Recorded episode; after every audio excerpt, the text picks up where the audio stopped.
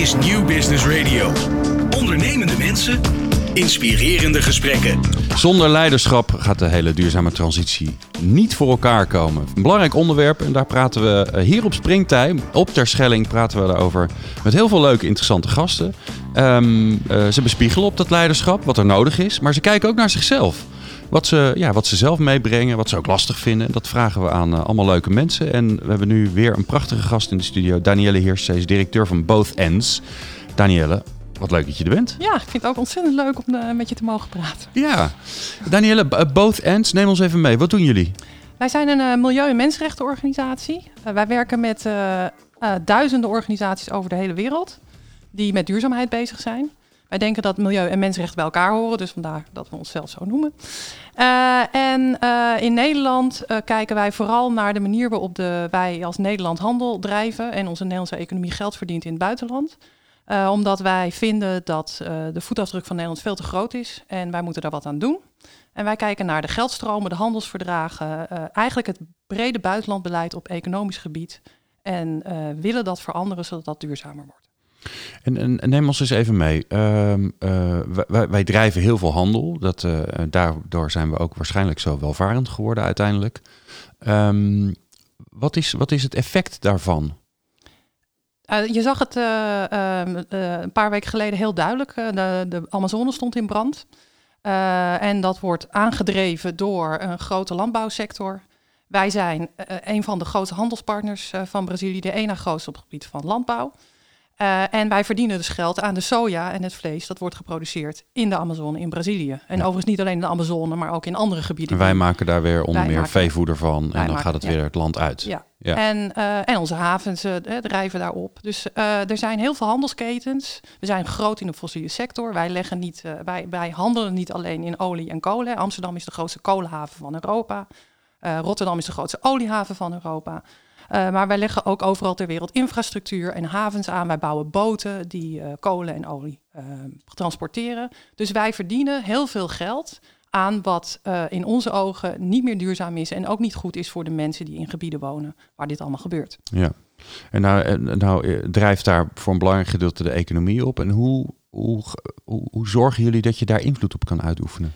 Dat doen we op uh, heel veel verschillende manieren. Eén uh, een van de belangrijkste is, en daarom is het zo belangrijk dat we onderdeel zijn van dat wereldwijde netwerk, dat we kunnen laten zien wat de effecten zijn. Dus dat we um, de verhalen van mensen en de, effecten die dat op hun leven heeft, kunnen laten zien aan mensen hier. Want het is een hele lange keten, dus het is vaak helemaal niet eens bekend wat jouw beslissing hier in een in, een, in een kantoorgebouw eigenlijk voor effect heeft op het leven van echte mensen ergens anders. -hmm. Uh, we werken ook met heel veel mensen die, kunnen, die laten zien hoe het anders kan. Dus we hebben een heel groot netwerk, uh, bijvoorbeeld in de Sahel, wat een, voor heel veel mensen een woestijn is. Maar waar duizenden boeren bezig zijn om de Sahel te vergroenen. En dat kan gewoon. Um, dus we laten zien dat het, uh, wat de effecten zijn en hoe het anders zou kunnen.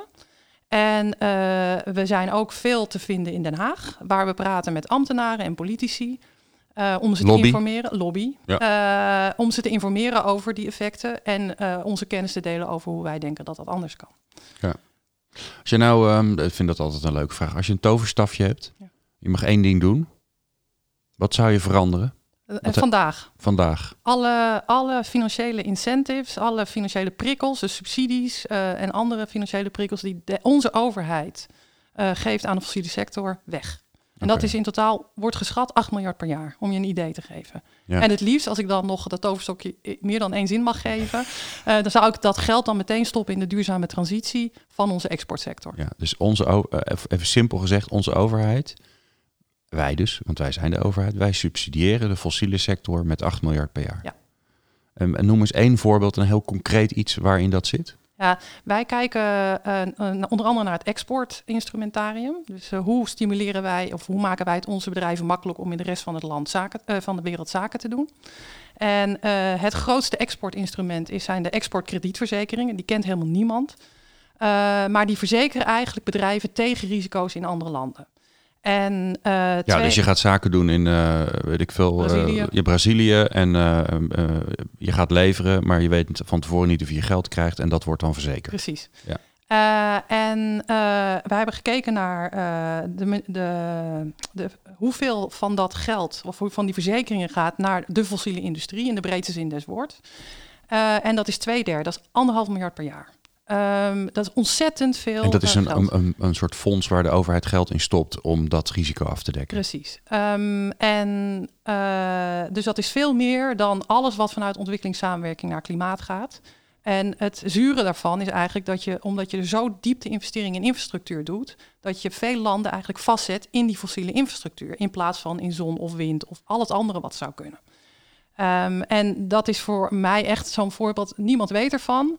We hebben een prachtig instrumentarium om juist een transitie vorm te geven. Want daar moet je risico in kunnen lopen, want je weet niet wat het gaat worden. En wat doen we ermee? We stoppen het in fossiel. Ja, daar word jij niet vrolijk van. Nou, ik word er wel vrolijk van dat dat steeds meer een gesprek is waar ook serieus naar gekeken wordt. Ja.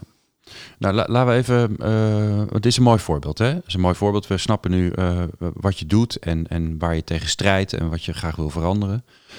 Als je nou naar jezelf kijkt, um, wat, wat zorgt er voor de energie om dit te doen? Want jij bent allemaal dingen aan het doen die niet morgen opgelost zijn. Nee. Dat heeft uithoudingsvermogen nodig. Hoe, hoe, hoe, waar haal jij dat uithoudingsvermogen vandaan? Ik denk dat dat op verschillende vlakken zit. Eén is op relaties. Dus uh, doordat je werkt met mensen over de hele wereld, kom je ontzettend veel inspirerende mensen tegen. Die, uh, waar je ook samen mee iets kan bereiken. Dus als ik uh, mijn werk aan deze kant van de wereld goed doe. En zij doen dat aan hun kant van de wereld, dan komen we verder. misschien niet meteen op de allergrootste verandering, maar in ieder geval op die plek waar die mensen op dat moment zijn. Dus je ziet heel erg snel effect als je de samenwerking goed vorm kan geven. Ja. Bijvoorbeeld?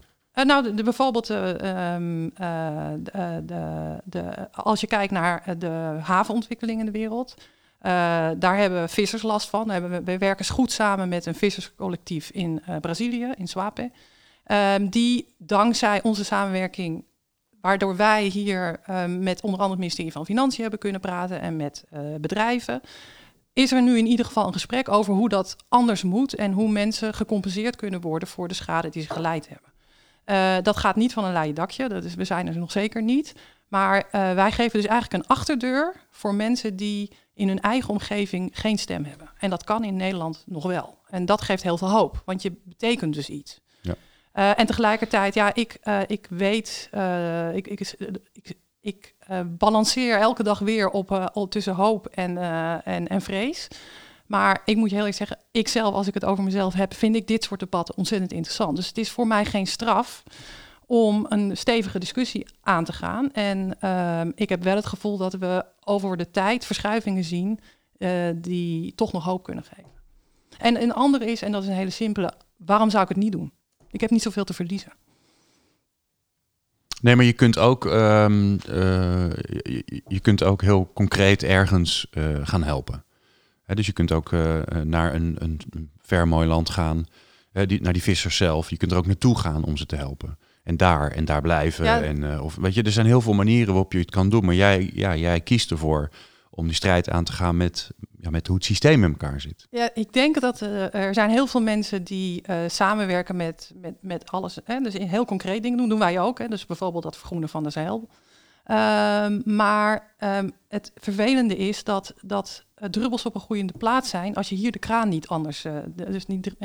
Uh, nee, het is druppel op een groeiende plaat. Is niet ja. het, ik zoek een andere ja, ja, ja, spreekwoord. Ja, herleidt het water. Ja, je dweilen met de kraan open. dat kraan is open, daar was hij. Um, als je hier niet die kraan ook dichtzet. Dus je moet allebei doen. En ik, mijn persoonlijkheid, hè, dat het overlijden, um, neigt meer naar dat gesprek over hoe gaan we dat systeem veranderen. Wat kan je dan? Wat is, je, wat is die kwaliteit die je meeneemt waardoor, de, waardoor jij hier zo ongelooflijk geschikt voor bent? Um, A is dat, dat ik het leuk vind. Dus ik vind het uh, um, uh, interessant om in gesprek te gaan met mensen waarvan ik vind dat ze de kraan te lang open laten staan. Om te begrijpen wat de motivaties zijn en om daar toch verandering in te brengen. Uh, ik durf redelijk te zeggen waar het op staat. Dat is in Nederland niet per se een gegeven, vind ik. Ik vind mensen um, elkaar uh, relatief zacht behandelen. Als je andere culturen kijkt, daar wordt meer debat ingevoerd. Ik vind het debat een beetje ontbreken hier. Het echte debat op het scherst van de snede. Um, Waarom kan je dat? Hoe heb je dat uh, geleerd? Ja, dat heb ik thuis aan de keukentafel geleerd. Ja? Ja. Thuis was het gewoon bam, knal als het Knal, was. ja, ja. Het Ja. was het niet voor, voor mensen die, eh, laat ik maar zeggen, van buiten kwamen, was het niet altijd leuk om bij ons eh, mee te eten. Ja, die schrokken, ja. Die Ja. kwamen ook niet meer terug soms. Echt waar? Ja, echt waar. Maar was het dan, was het dan eh, bam, knam, eh, eh, eh, hard tegen hard, gewoon stevig en dan weer klaar? Ja, het is, het is een manier van met elkaar tot. eh, voor mij is het een manier om eh, je gedachten te vormen. Dus een je hebt elkaar nodig om een stap verder te kunnen maken. En als je elkaar niet uitdaagt, dan blijf je staan. Dan is, het, dan is er stagnatie. Ja. Terwijl als je elkaar prikkelt en de ander ook durft te zeggen: Oh, zo had ik er nog niet naar gekeken. Ik ga daar eens over nadenken. Dan eh, heb je het gevoel dat je een stap verder bent gekomen. En dat is niet, eh, zeker bij ons aan de keukentafel, niet altijd even leuk. Eh, maar je komt wel verder, in je, ook in je eigen denken. Dus je blijft ja, bouwen. En hoe balanceer jij dat met wel in verbinding blijven? Door A te zeggen dat, dat, dat ik dat zo doe. Dus dat mensen, dus gewoon te benoemen dat ik weet dat dat niet voor iedereen even gemakkelijk is. Maar, en dat ik het niet doe uit eh hekserigheid. Hè? Dus van ik wil niet iemand een hak zetten.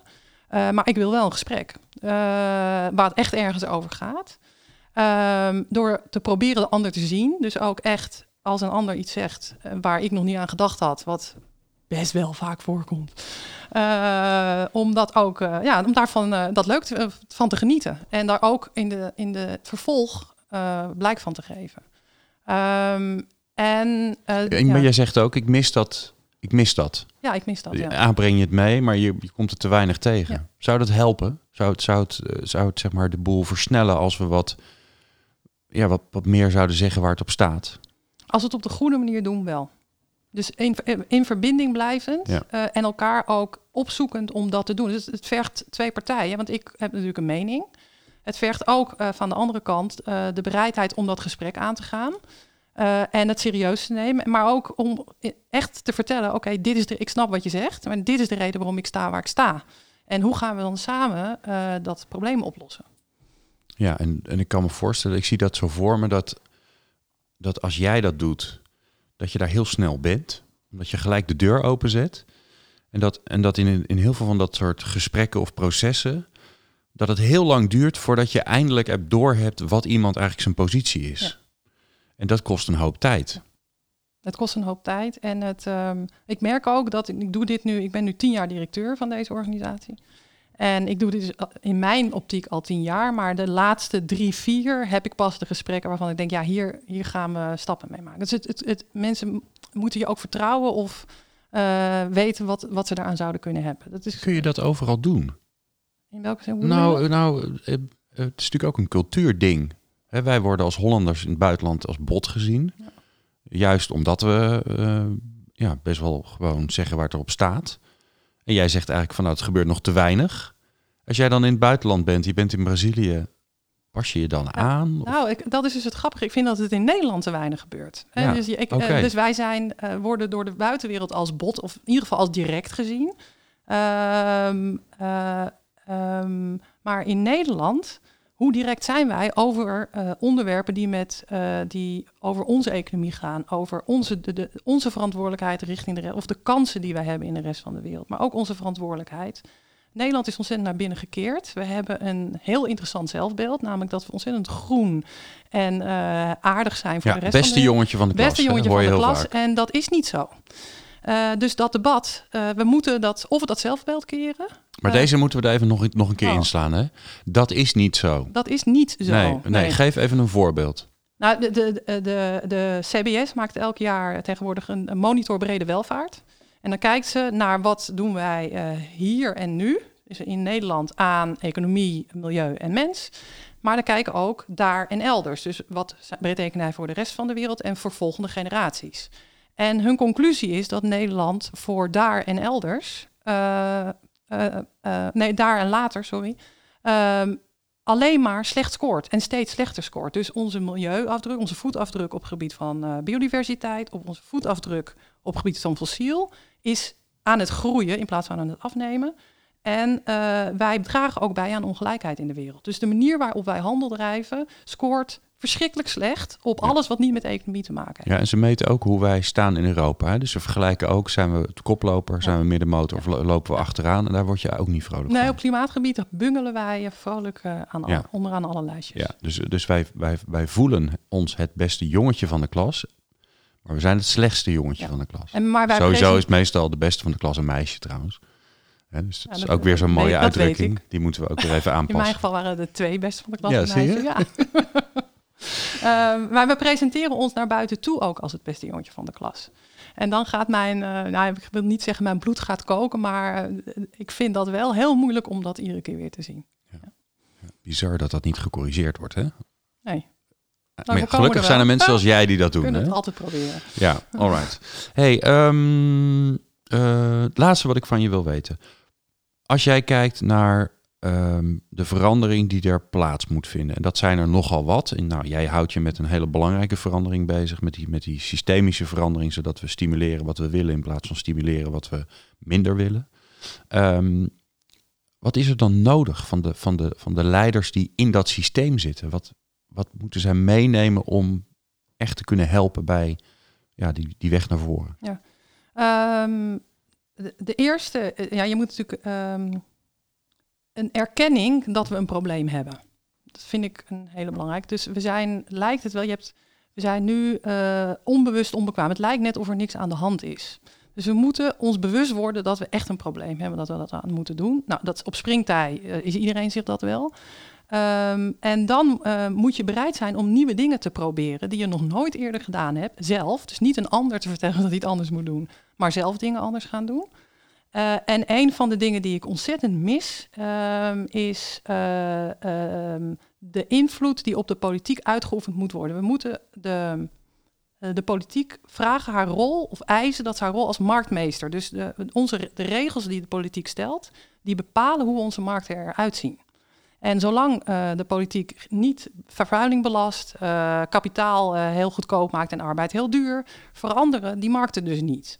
En ik zie in de dagelijkse eh, werkelijkheid heel erg weinig bedrijven die op het moment dat ze met de minister zitten of wat dan ook, op dat moment vragen om de regels te veranderen. Ja.